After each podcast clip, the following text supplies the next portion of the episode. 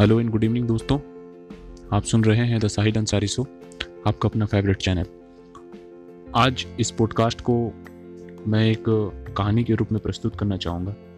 इससे पहले भी मैंने अपने चैनल पर बहुत सी स्टोरीज़ डाली हुई हैं।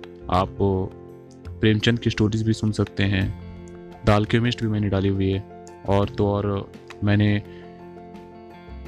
The three question by Leo Tolstoy भी मैंने इसी चैनल पर अपलोड किया हुआ है। तो अगर आपने अभी तक उस स्टोरीज़ को नहीं सुना है आपने, तो मैं चाहूँगा एक नज़र आप ज़रूर मार लें, आपको काफ़ी अच्छा लगेगा।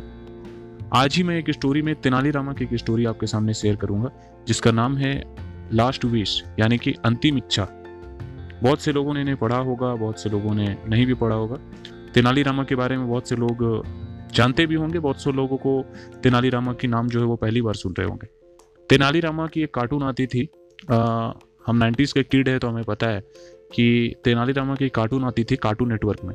उस समय मैं तेनाली रामा को देखा करता था। आप में से भी कितने लोगों ने देखा है, आप जरा मुझे कमेंट में बताइएगा। तो दोस्तों, मैं स्टोरी शुरू करता हूँ, अंतिम इच्छा। तो आराम से बैठ जाइए और इस स्टोरी को पूरी सुनिए, आनंद लीजिए। समय के साथ साथ राजा कृष्ण देव रॉय की माता बहुत बूढ़ी हो गई थी। एक बार वह बहुत बीमार पड़ गई। उन्हें लगा कि अब वे शीघ्र ही मर जाएंगे।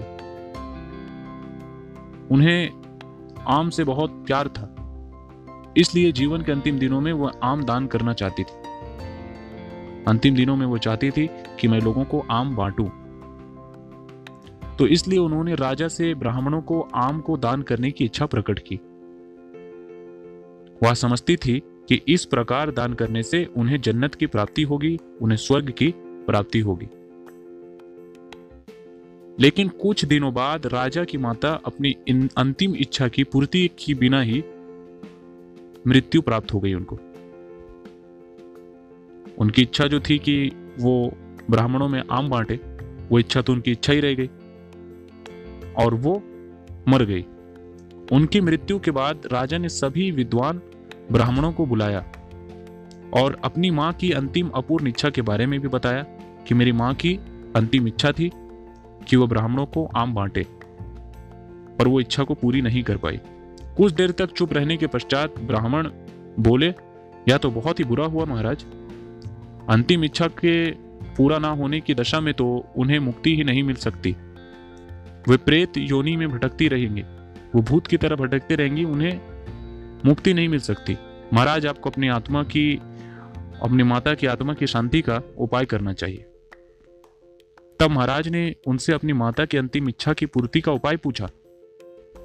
ब्राह्मण बोले, उनकी आत्मा की शांति के लिए आपको उनकी पुण्यतिथि पर सोने के आमों को दान करना पड़ेगा। अतः राजा ने माँ की पुण्यतिथि पर कुछ ब्राह्मणों को भोजन के लिए बुलाया और प्रत्येक को सोने से बने आम दान में देना शुरू कर दिया। जब तेनालीराम को यह पता चला तो वह तुरंत समझ गया कि ब्राह्मण लोग राजा की सरलता तथा भोलेपन का खूब फायदा उठा रहे हैं। तो उसने उन ब्राह्मणों को पाठ पढ़ाने का एक योजना बनाई। अगले दिन तेनालीराम ने ब्राह्मणों को निमंत्रण पत्र भेजा। उसमें लिखा था कि तेनालीराम भी अपनी माता की पुण्यतिथि पर दान करना चाहता है, क्योंकि वह भी अपनी एक अधूरी इच्छा लेकर मरी थी। जब से उसे पता चला है कि उसकी माँ की अंतिम इच्छा पूरी ना होने के कारण प्रेत योनि में वो भटक रही होंगी, वो भूतों की तरह भटक रही होंगी, वह बहुत ही दुखी था और चाहता है कि जल्दी उसकी माँ की आत्मा को शांति मिल जाए। ब्राह्मणों ने सोचा कि तेनालीराम के घर से बहुत अधिक दान मिलेगा, क्योंकि वह शाही विदूषक भी रहा है।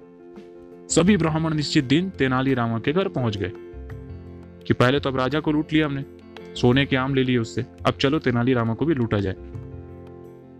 खाना खाने के बाद, भोजन करने के पश्चात सभी दान मिलने की प्रतीक्षा करने लगे कि अब मुझे दान मिलेगा। तभी उन्होंने देखा कि तेनालीराम लोहे के सलाखों को आग में गर्म करके ला रहा है। पूछने पर तेनालीराम बोला, मेरी माँ फोड़ों से बहुत परेशान थी, उनको फोड़े हो गए थे। मृत्यु के समय उन्हें बहुत तेज दर्द हो रहा था। इससे पहले कि मैं गर्म सलाखों से उनकी सिकाई करता, वह मर चुकी थी। अब उनकी आत्मा की शांति के लिए मुझे आपके साथ वैसा ही करना पड़ेगा जैसे कि उनकी अंतिम इच्छा थी। यह सुनकर ब्राह्मण बौखला गए। वे वहां से तुरंत चले जाना चाहते थे। वे गुस्से में तेनालीराम से बोले कि हमें गर्म सलाखों से दागने पर तुम्हारी माँ की आत्मा को शांति नहीं मिलने वाली। क्या तुम्हें सच में लगता है कि हमें सलाखों से दागने से तुम्हारी माँ की आत्मा को शांति मिलेगी? नहीं महाशय, मैं झूठ नहीं बोल रहा। यदि सोने के आम दान में देने से महाराज की माँ की आत्मा को स्वर्ग में शांति मिल सकती है तो मैं अपनी माँ की अंतिम इच्छा क्यों नहीं पूरी कर सकता? यह सुनते ही सभी ब्राह्मण समझ गए थे कि तेनालीराम क्या चाहता है। वह बोले, तेनालीराम हमें माफ कर दो, हम वे सोने के आम तुम्हें दे देते हैं, बस तुम हमें जाने दो। तेनालीराम ने सोने के आम लेकर ब्राह्मणों को जाने दिया, परंतु एक लालची ब्राह्मण ने सारी बात राजा को जाकर बता दी। यह सुनकर राजा बहुत गुस्से में आ गए और उन्होंने तेनालीराम को बुलाया। वे बोले, तेनालीराम यदि तुम्हें सोने के आम चाहिए थे तो तुम मुझसे मांग लेते। तुम इतने लालची कैसे हो गए कि तुमने ब्राह्मणों से सोने के आम ले लिए? तुम्हें इतने सारी चीजें और इतने राता फैलाने की क्या जरूरत थी?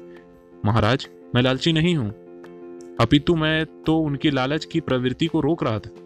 यदि वे आपकी माँ की पुण्यतिथि पर सोने के आम ग्रहण कर सकते हैं तो मेरी माँ की पुण्यतिथि पर लोहे की गर्म सलाखें क्यों नहीं झेल सकते? राजा तेनालीराम की बातों का अर्थ समझ गए।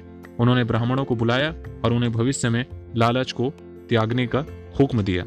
तो आपने देखा कि लालच कितनी बुरी भला चीज़ है। तो यही था आज की इस तेनालीराम की स्टोरी में। आशा करता हूँ आपको ये पसंद आया होगा।